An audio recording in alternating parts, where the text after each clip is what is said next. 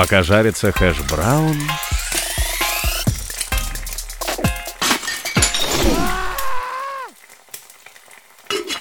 Пока жарится хэш-браун...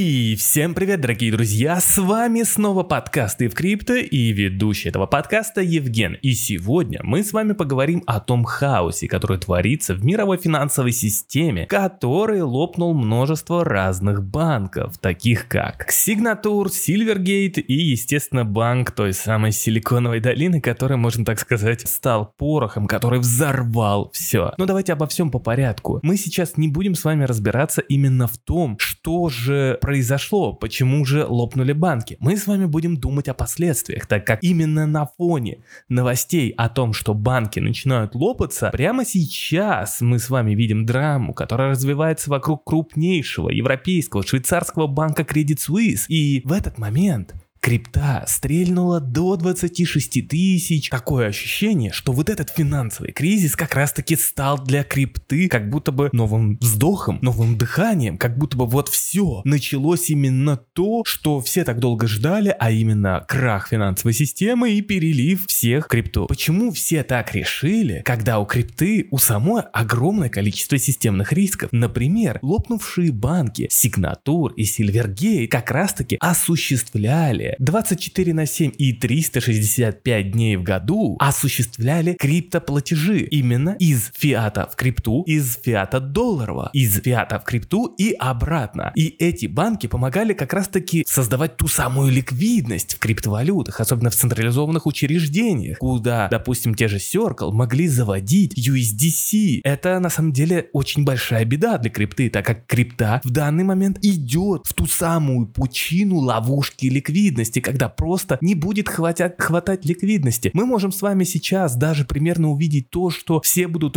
из крипторынка, из криптоотрасли захочет спрятать свои бабки и побежать бегом в крипту, загоняя туда все больше и больше и больше денег, так как их, ну, например, например, нельзя больше держать в банках, так как банки ненадежны. А самое главное, у лидеров отрасли в криптовалютах огромные проблемы с законом. И если они будут эти деньги где-то держать в банках, на счетах и так далее и тому подобное, ну, по крайней мере, все бабки, то они рискуют. В случае, если вся финансовая система пойдет коту под хвост, ну, они рискуют именно быть в этом виноваты. И тогда их начнут, естественно, хватать за все места и тянуть, как говорится, за решетку к а, Сэму Бэнкману Фриду. О, дорогие друзья, мы не будем с вами на этом останавливаться. Мы с вами сейчас понимаем, что у крипторынка, именно у централизованных площадок, осталось, ну, совсем небольшое окно именно вот в этой ликвидности. То есть сейчас, в данный момент, ликвидность заводили. Мы с вами видели, как Binance конвертировал 1 э, миллиард BUSD в биткоин, эфириум, BNB BNB и в другие криптовалюты. Мы видели с вами, как в воскресенье глава Трон Джастин Сан отчеканил 400 миллионов USDT, где 250 миллионов завел на биржу Binance. Мы видим с вами вот этот вот переток средств в крипту, и в данный момент нужно понимать, что это не булран, это просто прячут бабки. И эти бабки пытаются где-то сохранить, потому что, как написал, кстати, CZ, как написали в Binance, что сейчас есть огромные системные риски риск для стейблкоинов и банковской сферы. Поэтому это не резко возрос спрос на крипту, это просто в данный момент нужно куда-то вывести деньги, потому что вся финансовая мировая система идет коту под хвост. И мы с вами сейчас наблюдаем именно то, что пока деньги лежат в крипте, большие деньги туда заходят, они будут искать, куда их вывести. И будут искать как можно быстрее, потому что когда заходит миллиард долларов не инвестиционных, а именно тех денег, которые который нужно резко спрятать, то эти деньги нужно суметь как-то сохранить. Если есть риск ликвидности в криптоотрасли из-за того, что криптоотрасль практически лишилась доступа к фиатному доллару 24 на 7 через банковские системы, то есть возможность и большая вероятность, что в будущем, когда начнут разбираться сейчас, а мы сейчас поговорим, что крипту как раз таки во всем финансовом кризисе сделают козлом отпущения. Так вот, когда начнут разбираться, то никакая банковская организация, никакая система скорее всего, не захочет иметь с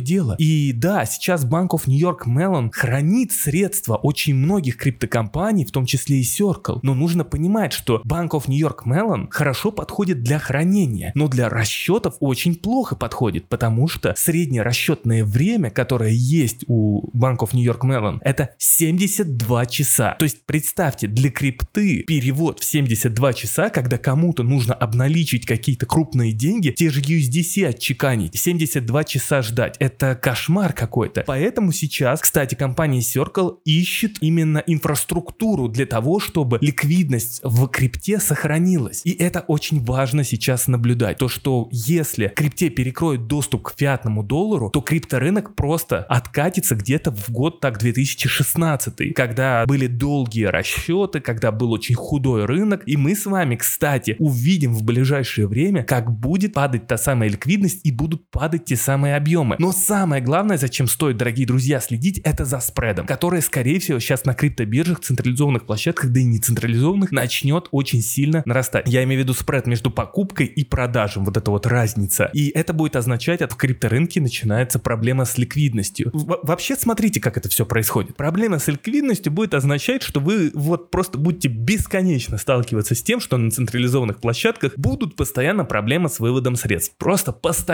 До тех пор, пока некоторые не начнут уже, я не знаю, там, сливать крипту по любой цене. Просто абсолютно по любой цене и, возможно, даже продавать аккаунты. То есть, если конкретно крипта столкнется прям с огромным, с огромнейшим кризисом ликвидности. Поэтому, дорогие друзья, будьте осторожны сейчас. Именно наблюдайте за тем, что происходит как раз-таки в криптоотрасли. Я сейчас не хочу прям конкретно вас сейчас прям запугать, потому что у рынка криптовалют осталось еще примерно 7 банков в Соединенных Штатах Америки, ну, мелких средних банков как раз-таки, которые криптодружественные. Я не говорю про банков Нью-Йорк Меллон, еще раз повторяюсь, и про другие крупные банки, с которыми сотрудничают криптовалюта и криптовалютные компании. Дело в том, что это банки в основном банки хранения, но не банки расчета. Они не берут на себя вот эту вот инфраструктуру из фиата в крипту, из крипты в фиат, а именно банки, которые производят как раз-таки тот самый расчет 24 на 7. Их осталось не так много. И самое главное, те, которые сейчас будут использовать криптокомпании, опять же возвращаемся к Circle, потому что это самый простой пример, а Circle